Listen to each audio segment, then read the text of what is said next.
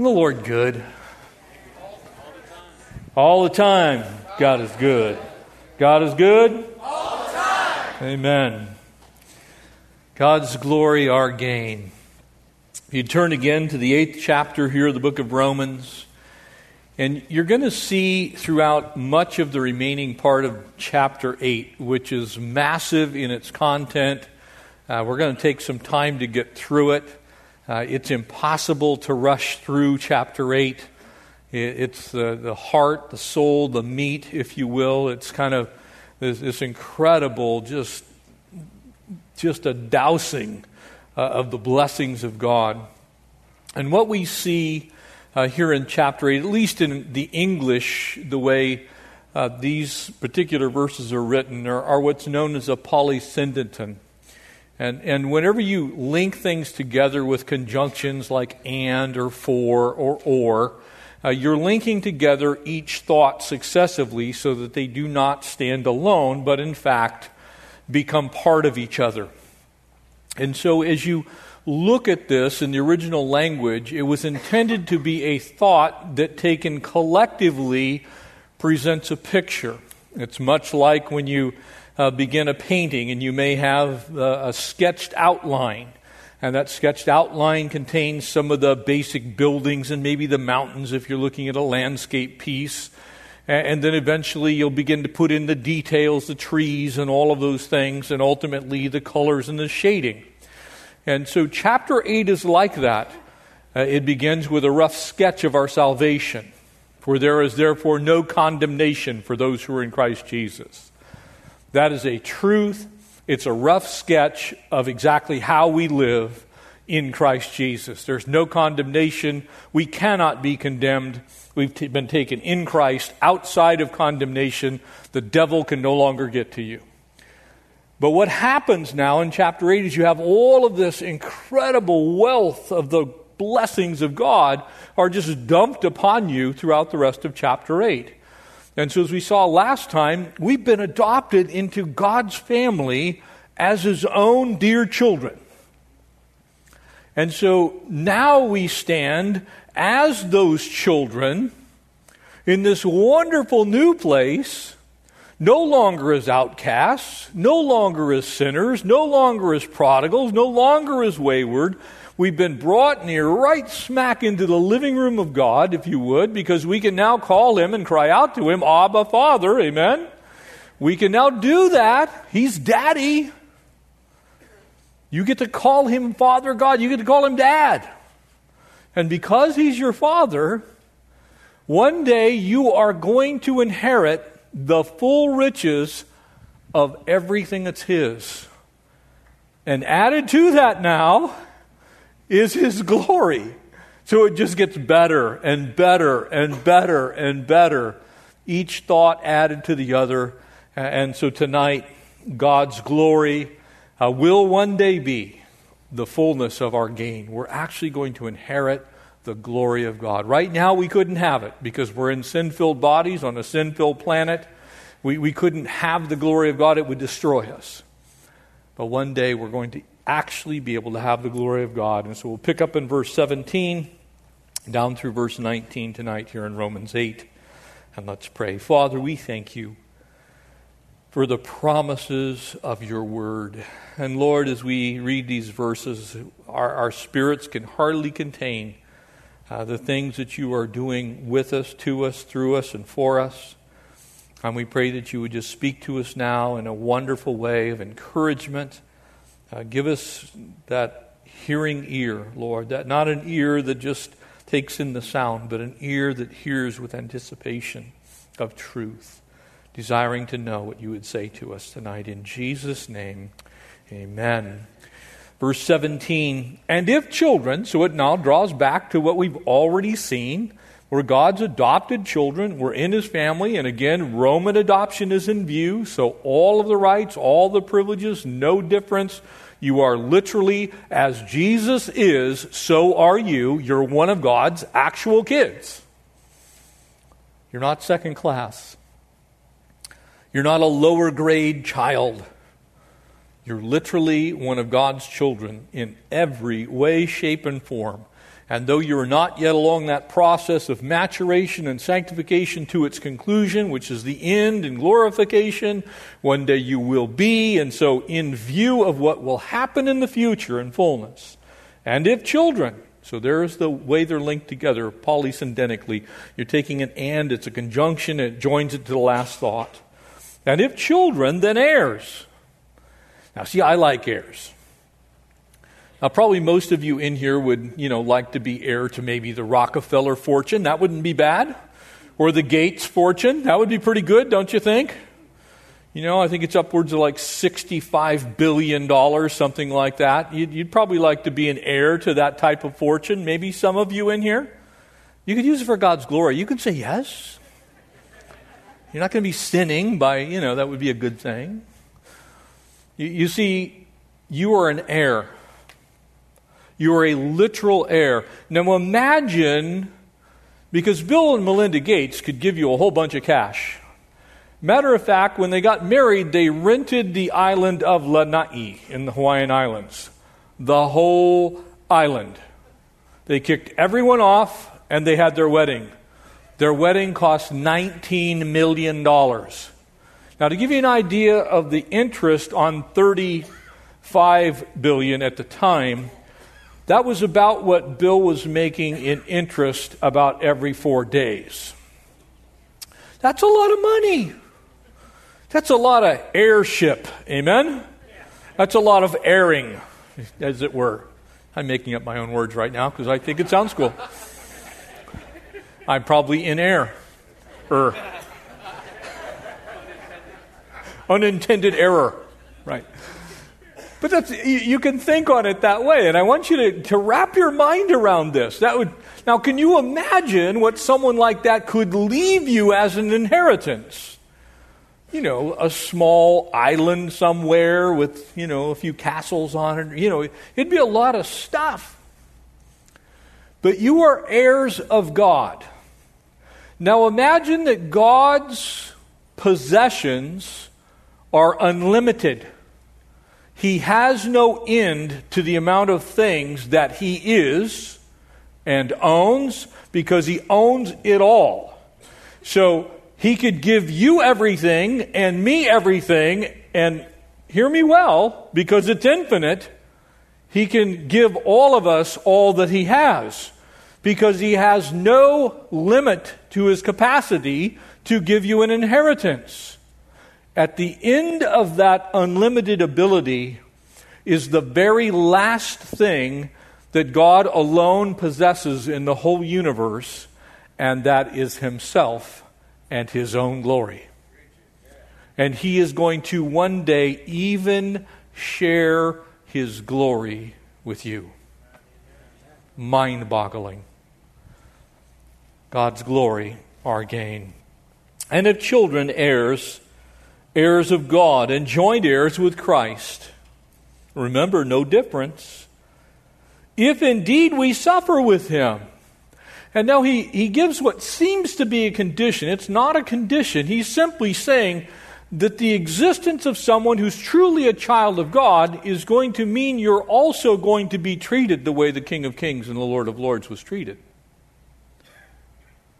Jesus actually said exactly the same thing that the Apostle Paul is saying here. For no, in this world you will have tribulation, but do not fear, for I have overcome the world. You, you see, if you suffer for Him, you're going to be also that we may be glorified together. You see, here in this world, this is what we call a hostile environment. You see, we're God's kids, and this world happens to belong to the wicked one. It's His. Now, it's hard for us to wrap our mind around why God would do that, but in short, the answer to that is your love being volitional must have something else to choose, or it's not volitional. And so Satan has some ability to rule and reign while you're still here on this earth. Otherwise, God would have forced you into a love relationship. And so, right now, not forever, the enemy of your souls, actually has a tremendous amount of power here in the world. The ability to afflict your flesh and to afflict your flesh. And, and he himself is powerful, the devil. So you fight a threefold enemy the world, the flesh, and the devil, which is very real. And so we do not in this earth see the full glory of God. We only see little glimpses of it. You see it in a baby's smile. You ever seen a newborn baby when they crack their first smile? That is like, it's, it should be illegal. Because it turns parents into jello. You lose all dignity. You, you see, God has distributed His glory in such a way that we're going to see in our next study that even the creation itself so testifies of the glory of God that you could actually see God in it. But you can't fully see Him, you can only partially see Him. You can see that God alone could have possibly done this. And so He says, one day we're going to be glorified together. All of the earthly travail, the mess that is our world will be done, and God is going to put His full glory upon His creation, those that were made in His image you, me, us. Mind boggling. For I consider that the sufferings, verse 18 says, of this present time are not worthy to be compared with the glory which, future tense, shall be revealed in us. You see, right now, as the body of Christ, there's a little bit of God's glory in us. And you see it in missions teams. You see it in God working in marriages. You, you see it in the world as people serve and love on one another. You see it as hands of compassion and voices of tenderness and kindness and meekness and self control. You see the glory of God in the fruit of the Spirit in the world. Amen? That's how you can see a little bit of it right now. But God's full glory is not revealed in our world. Only a little of His glory is revealed in this world. But one day, after we're done suffering, and after Satan has had his run and his run is over, God's going to take this whole world. In fact, it says the heavens will be rolled up like a scroll, and He's going to make a new one. Wherein the full glory of God actually exists in fullness. And you're going to be part of that. That's going to be mind boggling. That's going to be so outrageous that our little pea brains can't even think of it. And that's why it says the sufferings of this present time. Because you know what? I hate what we've done to our earth. And I'm going to get into this next week. I'm kind of a closet environmentalist. I'm not I used to be a full-on wacko. I went to the world I went to the first Earth Day. I was there. So I'm not real fond of going to my beloved high Sierras and seeing somebody's trash. I track those people down. Say, is this yours? This did not grow here. It's aluminum foil. I'm one of those people. When I'm out fishing, when I catch one of God's creatures over which I'm supposed to have dominion, that's good. But when I catch your trash, that's not good. Jeff gets the look of, I'm going to find out. I'll know whose plastic bag this is. You see, right now we see the glory of the Lord a little bit. But after we get done suffering here on this earth, and let's face it, we're really not suffering all that much, are we? Some of you, and, and I don't mean to dismiss anyone's actual suffering. Please don't take me wrong here. I realize that there's legitimate suffering probably in this room. But that's why he says what he says. That's why God presents it this way to us. It's nothing compared to the future glory. Amen? Because He's going to make everything that you've ever experienced that's been horrific, wrong, that makes you crazy, like trash does in the Sierras to me, like children being molested does to me, like husbands who beat wives does to me. Don't let me find out you did that. Because I have to temporarily take off my pastor hat and put back on my MMA hat.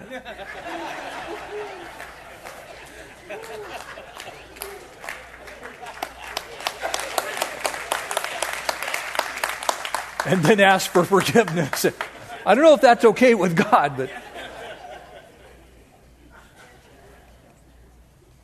Yeah, there's a lot of things that are horrible in this world.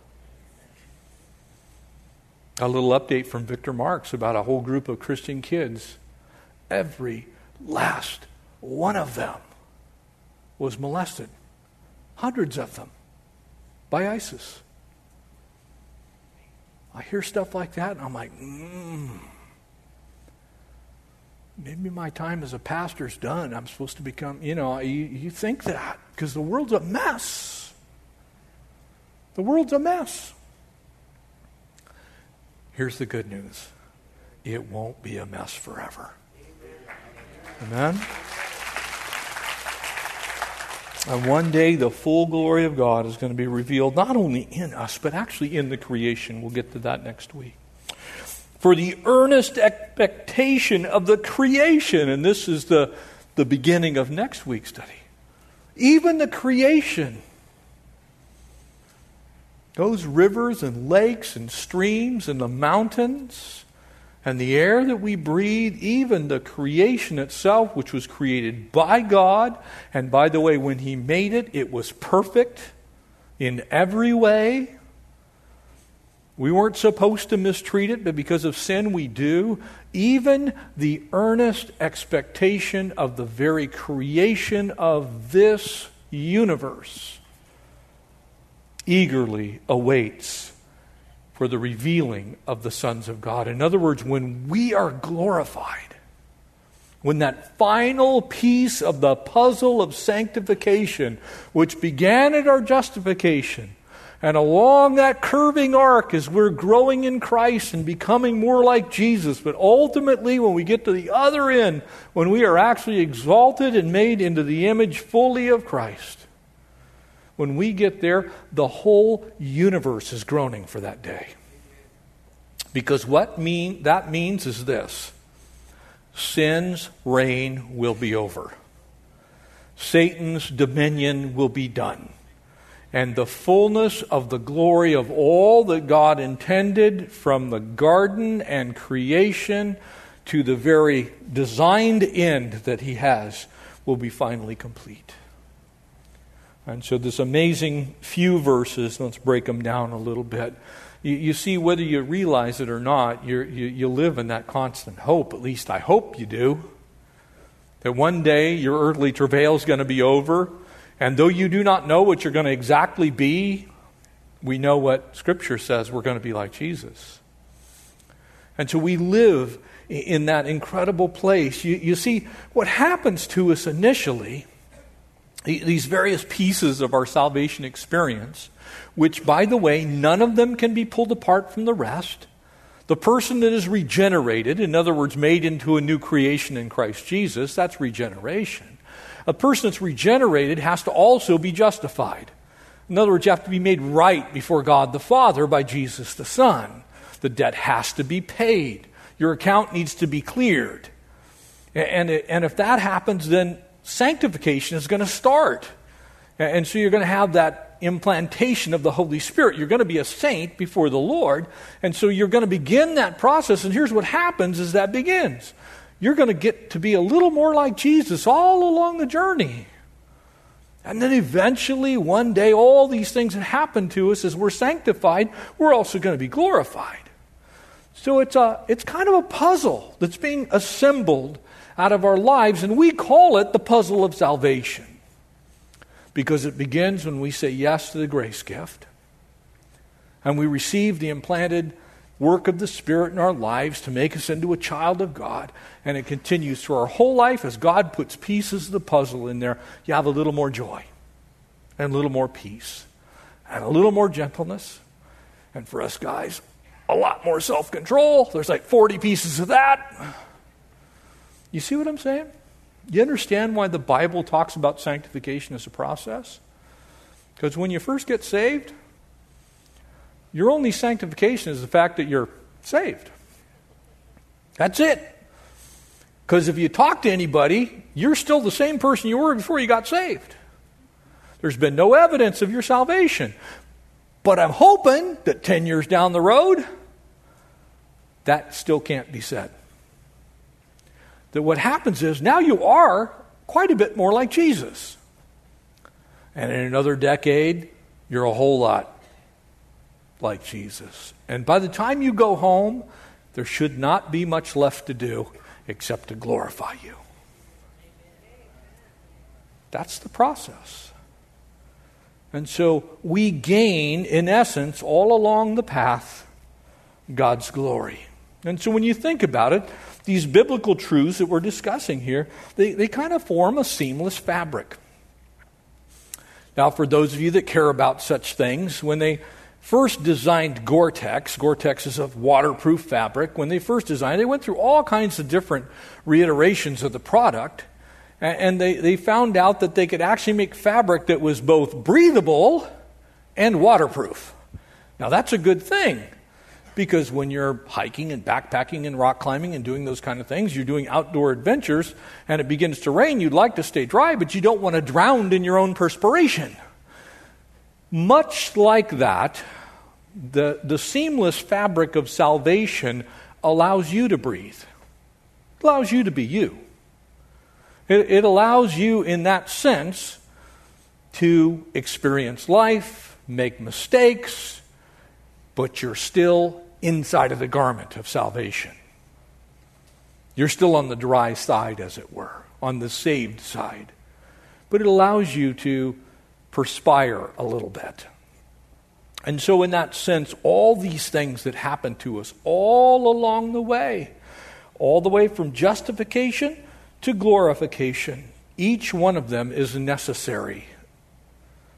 They, they tie into each other. And so, justification is at the beginning, and glorification is at the end. It's the completion.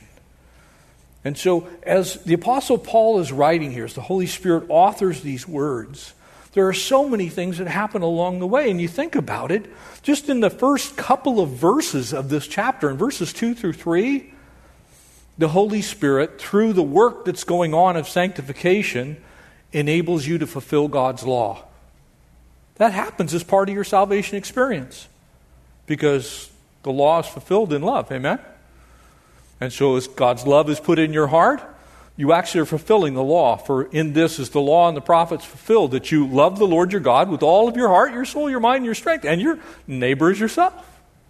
That happens because you're saved. Salvation. We'll see, we saw in verses 5 through 11 that it actually changes your nature. You being saved, part of that work that happens along that path from justification to glorification, is your nature gets changed. The desires you used to have, you don't have anymore. Desires you didn't have, you now do have. God changes your nature. In verses 12 to 13, we saw that this work of sanctification, that's an ongoing process from justification to glorification, also gives you an empowering victory because you have the Holy Spirit. The same Spirit that raised Jesus from the dead, created the heavens and the earth, is at work in you, enabling you to flee sin. That's nuts. That's crazy. That's why in this room there is probably an X everything, something we all used to be. And you could name your flavor of sin, and we probably have one or two of them in here, maybe 10, 15. Some of us, there's a few things we probably all have.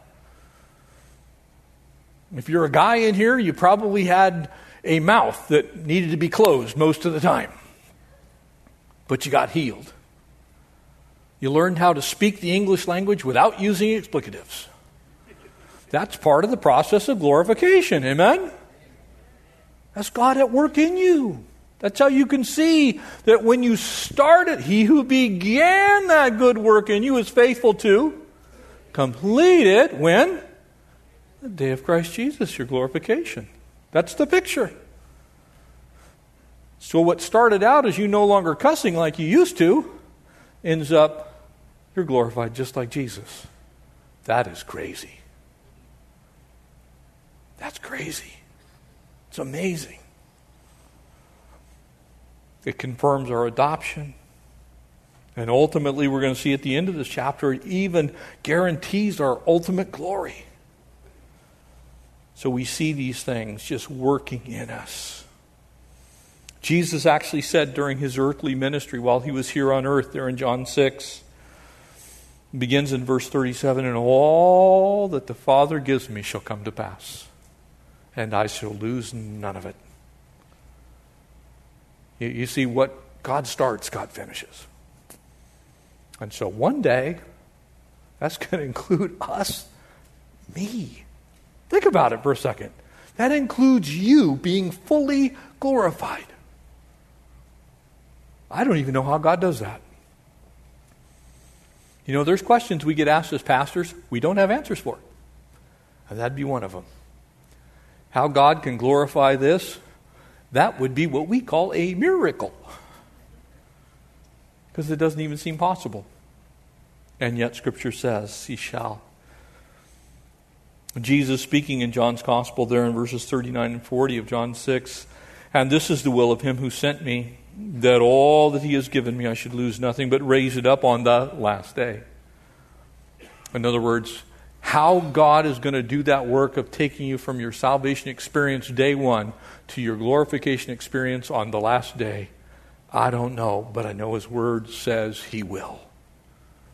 And so we share in the glory of God in that way. You see, because man was created in the image of God, man was actually made with a glorious nature. Man actually has a little bit of glimmer of that every once in a while. Unfortunately, it's all too infrequent. Before the fall, we were without sin. But when Adam fell, he disobeyed God, and that glory went away. That glory, as of the only begotten of the Father, was actually on Adam originally. That's mind boggling the same glory that Jesus had when he came, and we beheld his glory in John 1. I believe Adam had that initially because he was in sinless perfection. One day, you're going to have that. What that makes us is heirs to the glory of God. And the emphasis here is directly related to our adoption into his family. And so, as I've said, you're, going to inherit the riches of God. And when you think of the riches of God, try to broaden your concept in your mind to include not just things that God might possess, but the very sum and substance of who God is. You see, when you think about maybe you are the heir to, say, Thomas Edison. Now, Thomas Edison had a number of patents that today would have made him monumentally wealthy beyond imagination. You might have heard of the company called General Electric. Uh, that would be Thomas Edison. So, not only would he be wealthy, but how would you like to have his intellect, which was just a hair shy of Albert Einstein? So, not only did he have all the goods, which Einstein did not ever have, he was such a brainiac, he was kind of a little bit of a recluse, didn't really gain wealth, but the General Electric Corporation, that would be a good thing to have. So you'd have all of the cash and all the brains too. That's how you can kind of think of the glory of God. You can have the experiential knowledge, you can have the wealth, but you can also have the mind of God. Now, you don't have that right now, neither do I. You can also have the glory of God. Now, now imagine that, you know, Thomas Edison, instead of having that wild, crazy hair, it's kind of like if anyone with brains has to have lots of hair. That's why you can tell I don't have any brains you know, it's like this wild, like hair. Now imagine that Thomas Edison looked more like George Clooney. So you're going to get you're going to get the wealth, you're going to get the brains, and you're going to get the beauty. You're going to have all of those things one day. You're going to have the heirs of his full glory. Everything that God is, you will one day have. All of it. Because you're one of his adopted kids. It ties into that concept. And you see, the source of that future glory is the incomparable glory of God.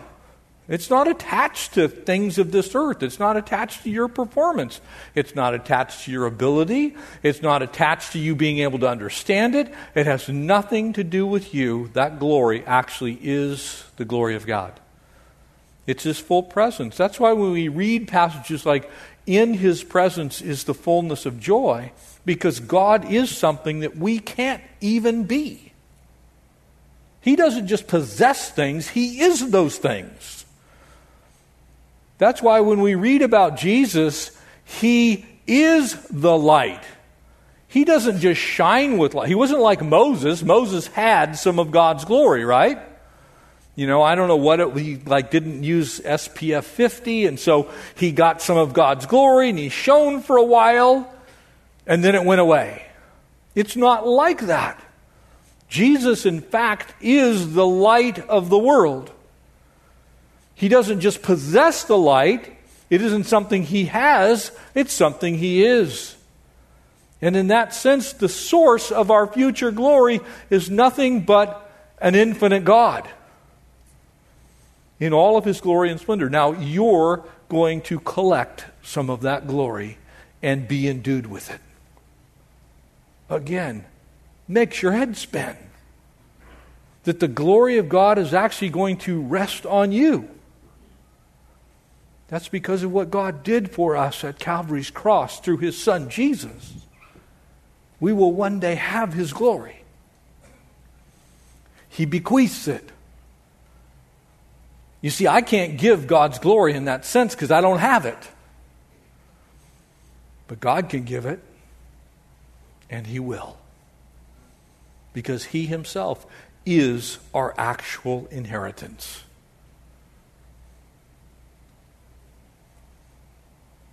What about the scale of that future glory or the magnitude of that future glory? Fellow heirs with Christ. Now, if you are going to bequeath something to the Lord Jesus, don't you think his portion would be bigger than, say, my portion? Wouldn't you do it that way? I would. I'll just tell you forget me, give it to Jesus. Because he deserves it, right? But that's not what's going to happen. You're not going to get a minor portion of the glory of God. You're going to get the fullness of the glory of God. That's what your Bible says. You're a joint heir with Christ. The word joint there means co equal partner. Does that not boggle your mind? So, as God's divvying up his glory, however he does that, He's going to give Jesus a full share and he's going to give you a full share. I'm telling you, I'm not doing that. I'm going to be divvying it out by works. You go, well, you didn't do much for me, so here's like a smattering of glory. You can have some glory dust. we'll go to Bethel, we'll get some of that. Sprinkle them on. And there'd be some people, they'd get a little more glory. They'd get like a glory popsicle or something. There'd be people who get a glory sandwich. Some people have a glory car, maybe a glory house. But I'd leave most of the glory with Jesus. It's not what it says. It says somehow there is enough of the glory of God because it's Him to go around to give everyone a co equal share with Christ. That is craziness. Mind boggling. That when you're walking around heaven, when you come back to rule and reign with Christ, when He creates a new heaven and a new earth, however He has glorified His Son, so He will glorify you. Wow. Do you think God loves us or what? You see, I wouldn't do that for us. I wouldn't even do it for me. But He's going to do that for us. The scale of that glory is unbelievable. John 17, verse 22 says this The glory which you have given me, I have given to them, that they may be one, just as we are one. How God's going to do it, don't ask me because I can't tell you. I just know what His Word says, and that's what it says. The scale of his glory is a full portion for you and a full portion for me. You see, we start talking about percentages, right? So if you give somebody, you know, like two tenths of 1%, that means that you have 99.98% left to give away. Just like love in marriage is supposed to be 100% and 100%, which to us makes 200%, in God's economy it's not. He has fullness in one and fullness in another, and He can give fullness to all so that all are full. That's the way His glory works. That's the way His love worked at the cross, because if He didn't give you the fullness of His love through grace, you would not be saved. So He can give you 100% and me 100%, and everyone who has ever professed the name of Jesus will get 100% of His glory. That's a pretty monumental scale, amen? Why? Because Titus 3 7, we've been justified by his grace in order that we might be heirs according to the hope of eternal life. I'm justified by his grace, I'm not justified by works. I'm justified by the free gift of God. And so the glory that I'm going to receive is not because I earned the glory, it's because it's his glory and he can give it to me. magnificent grace, magnificent glory. That's why Jesus Christ, Hebrews 9 says, You ladies studied this not long ago. Is the mediator of a new covenant in order that since death has taken place for the redemption of the transgressions that we've committed under the first covenant, that those who have been called may receive the promise of the eternal inheritance. Not what you can earn. Not the good stuff that you're going to get as a reward. That's going to be in addition to the glory of God. That's the crazy part. God's going to give you his full glory and then give you a crown or two for your works. Wild. That's a lot of glory, folks. But he's got plenty to go around because he is glorious. Our King is glorious. It's not, by the way, that as Mormonism teaches, you're all going to become gods. There's still going to be one God in three persons when you get to heaven, and it ain't going to be you. You're just going to share in the glory that is that one God in three persons. A beautiful picture. I think that's why when we see what little we know about heaven from the Bible, you know, we, we see this incredible picture that can't be described. It's lights and sounds, and it's just glorious. You, you can't describe it because our little finite minds couldn't wrap our heads around it. So God just tells us a little bit about it and says, just trust me with this.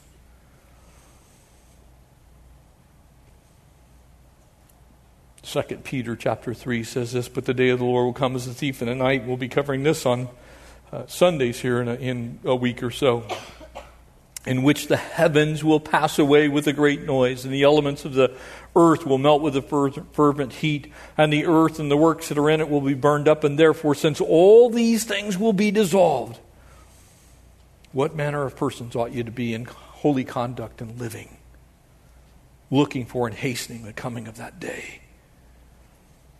Why? Because he's going to make a new heaven and a new earth to replace it. So we're supposed to be getting ready for that glory. That's what sanctification is. It's getting ready for glory. It's kind of practicing glory, if you will. It's practicing being like Jesus. Not that you'll ever replace him, not that you'll ever be him, not that you'll ever be God, but one day you will have his full glory. There's an ongoing proof of that. And many of God's promises, unfortunately, are not exactly what we'd call positive. And here's one of those promises it's a negative promise with a positive result, though. Notice what it says there in verse 17, the latter half. For if indeed we suffer with him, in order that we may also be glorified with him. In other words, one of the things that you can use as the proof that one day you're going to be fully glorified is that you are today suffering for the Lord. That verbal abuse that you go through, that chastisement you get, everything from somebody talking mean to you to martyrdom is proof that God is going to keep his word because we would not be getting picked on. Have you ever noticed how people who don't know, the, don't know Jesus don't pick on people who don't know Jesus about Jesus? You ever see that? You know who they pick on about Jesus? Those crazy Jesus freaks. People who actually say, you know what, I believe Jesus Christ is God's own son. They say, sure, you're one of those, huh? That's why you don't get invited to that party, because you have become the cosmic killjoy. You are not the way you used to be, so you no longer get invited to those things, but you do get mocked. You do get ridiculed. You may get fired from your job because you won't cheat like everybody else does. You won't pad your sales numbers. You won't do the things that are asked of you because they're not right before God. And you suffer because of it. You don't get that promotion because you won't sleep with the boss, male or female. You won't compromise your integrity. You won't give people false dates. You won't tell them, hey, we can do this for you and we're planning on it when you know you can't and won't. And so you get your pink slip while the liar and the cheat gets promoted. That is a sure sign that one day you're going to be glorified. Because that's suffering for the cause of Christ. That's suffering literally because you love the Lord and you refuse to compromise and you stand for Him. Amen? It's proof. It's absolute proof. And, and, and, can I tell you this? It's not if you suffer, you will suffer. At some point in time during your life, maybe for a vast majority of your life, you're going to be persecuted for righteousness' sake. And I don't tell you that because I think it. Jesus said it. Jesus actually in Matthew 10 said, Look, the disciple's not above his teacher or slave above his master. You're going to become like me. This is going to happen. Paul would write to Timothy All who desire to live godly in Christ Jesus will be persecuted. Not might be, will be. We're in 2 Timothy 3.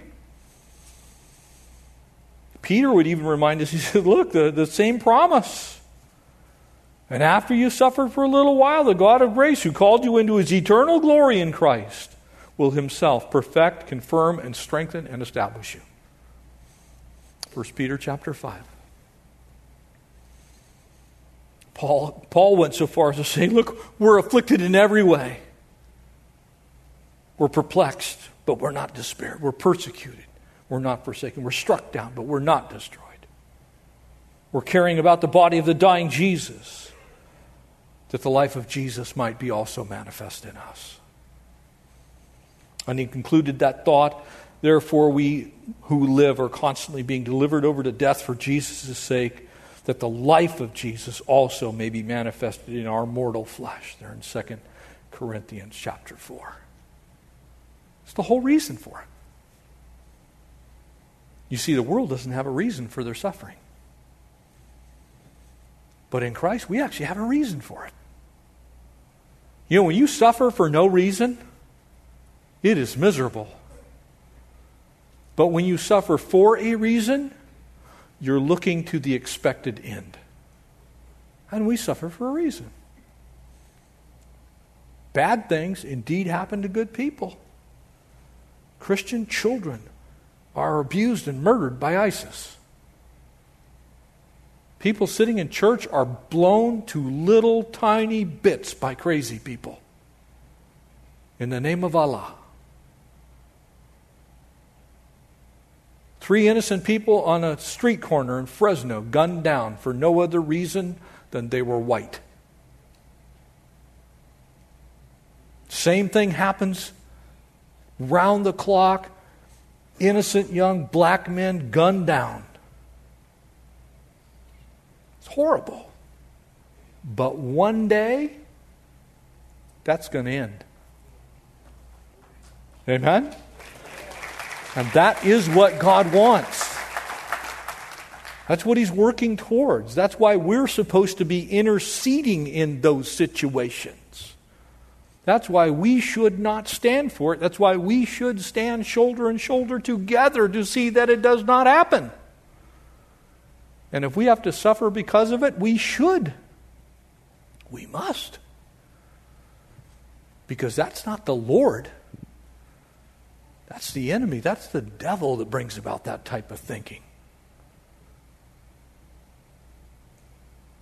It's, it's not the Lord God in heaven that takes innocent life. It's the enemy of our souls that takes in the innocent life of anyone. That's why Paul, there in Philippians 3, equated it to the fellowship of Christ's sufferings, even being conformed into his death. He was basically, look, I'm a pro suffering dude. I'm good at it. I'm going to continue to do it. And in a strange way, the more willing we are to suffer, the more ready we are for glory because we're doing what Jesus did. Jesus' life when he was on this earth was not a piece of cake. Amen? That's why there in John 15.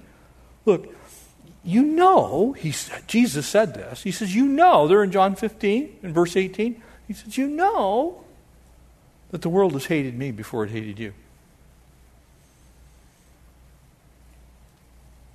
If you were of the world, you, would love your own. But because you are not of this world, and I chose you out of this world, therefore the world hates you. But remember the word that I said to you slaves not greater than the master. He says, All these things they will do to you, but they also did it to me. we can kind of wear it as a badge of honor a little bit. I know that's hard to do when you're in the midst of suffering, but it is for a purpose. When you take a st- strong biblical stand, when you stand for Christ in a world that's upside down, you're going to face oppression. You're going to face alienation. You're going to face affliction. You're going to face rejection. It's going to happen. You have to be prepared for that. It's part of the cost. When Jesus said, Look, he who desires to be my disciple must pick up his cross and follow me, that's what he was getting at. Saying, Look, there's going to be things in this life you're going to go through strictly because you're one of my kids. Because you're going to do things differently. But you're going to do it with honor. And you're going to do it with integrity. And you're going to do it with purpose. Because in the end, you're going to get God's glory. You see, we have the Lord's wonderful assurance. 2 Corinthians chapter 1 says this to us in verse 5 just as the sufferings of Christ are ours in abundance, so also our comfort is abundant through Christ. You see, my comfort is this life is but a vapor. The, the glory that comes is worth every bit of this present tribulation. You know, Connie and I were sitting on the couch and we're looking at each other this morning. We're like, her back's hurting, my back's hurting. I've got a wrap on my knee. She's got a hot pad on her back, and she's down an ibuprofen, and I'm half asleep. And we're looking at. It's like, man, we are getting old. And we look at each other. like, Praise God. Hallelujah. One day we're going home to be with Jesus. And while that's a bit of an exaggeration at our age, it's not like we're going to croak tomorrow, you, you start to look towards the glory of heaven. Amen? It's like you go like, this is, this is, you know, this is it. This is an earthly tent. It's worn out. Man, we put duct tape on that pole for a long time. We have sewn on patches on this tent in a few places multiple times. And you know what happens when you sew on patches in the same place? The hole gets bigger, the thread gets more bare. And so it is here in life. You're going to get threadbare, folks. You're going to have some holes that are going to keep getting bigger and bigger, and poles that are going to get weaker and weaker. Your tent one day is going to give out, and praise the Lord. Glory. Amen. You're going to get a whole new mansion. Amen. And that's why we look towards that future glory. For I consider that the sufferings of this present time are not worthy to be compared with the glory that will be revealed to us. The, the phrase here to consider is such a cool word because it, it's a mathematical term and it literally means to do an equation. It, it means to put down in ciphers, in numerical equation, in other words, he's saying, You do the math. You do the math. And when you add up life plus suffering equaling glory, hallelujah, you do the math. You, you scribble down that equation. He uses the, the Greek word pathoma. And when you, when you look at that word in its, its original context, it's Christ's sufferings that come to us as our sufferings that have the same result as his sufferings. What did his sufferings do?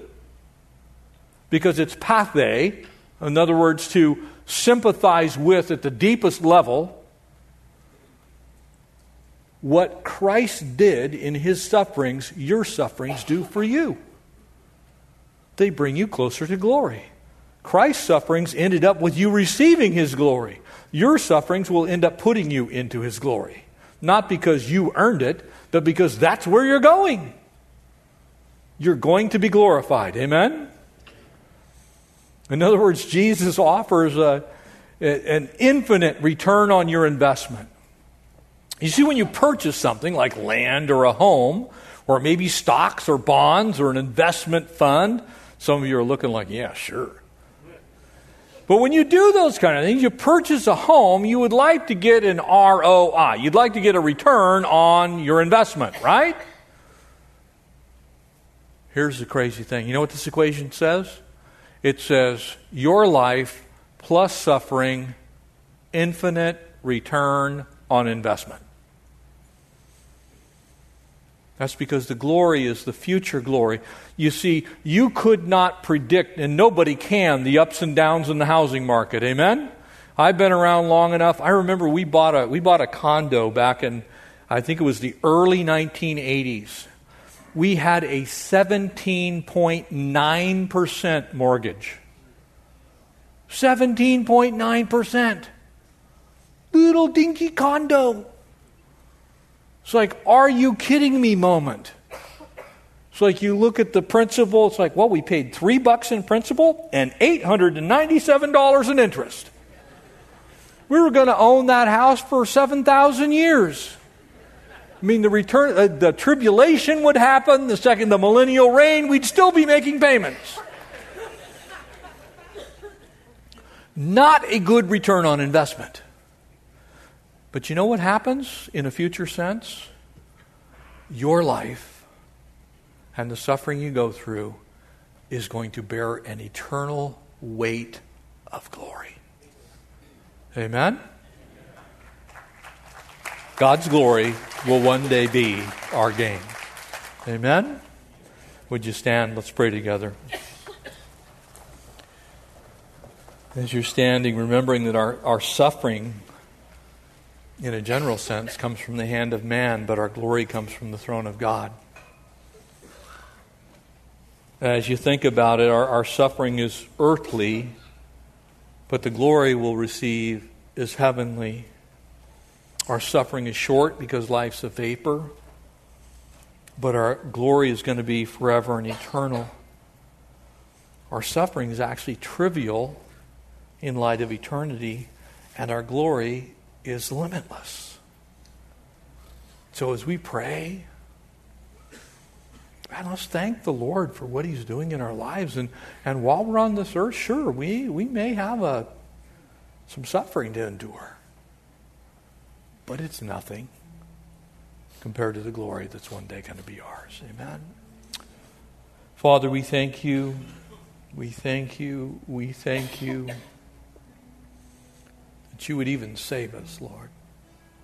God, if you just saved us from eternal damnation, that would have been enough.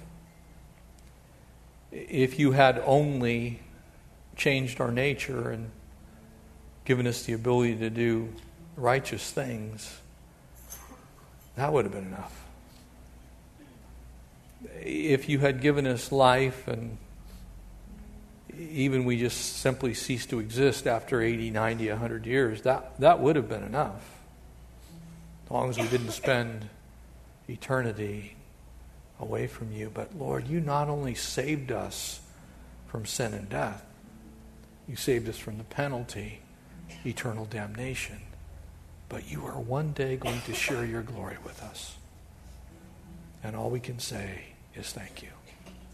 Thank you, Lord, that you love us that much, that you've adopted us, and one day we get to share in your glory. We just say, Thank you, Abba, Father. It's in Jesus' name we pray. Amen.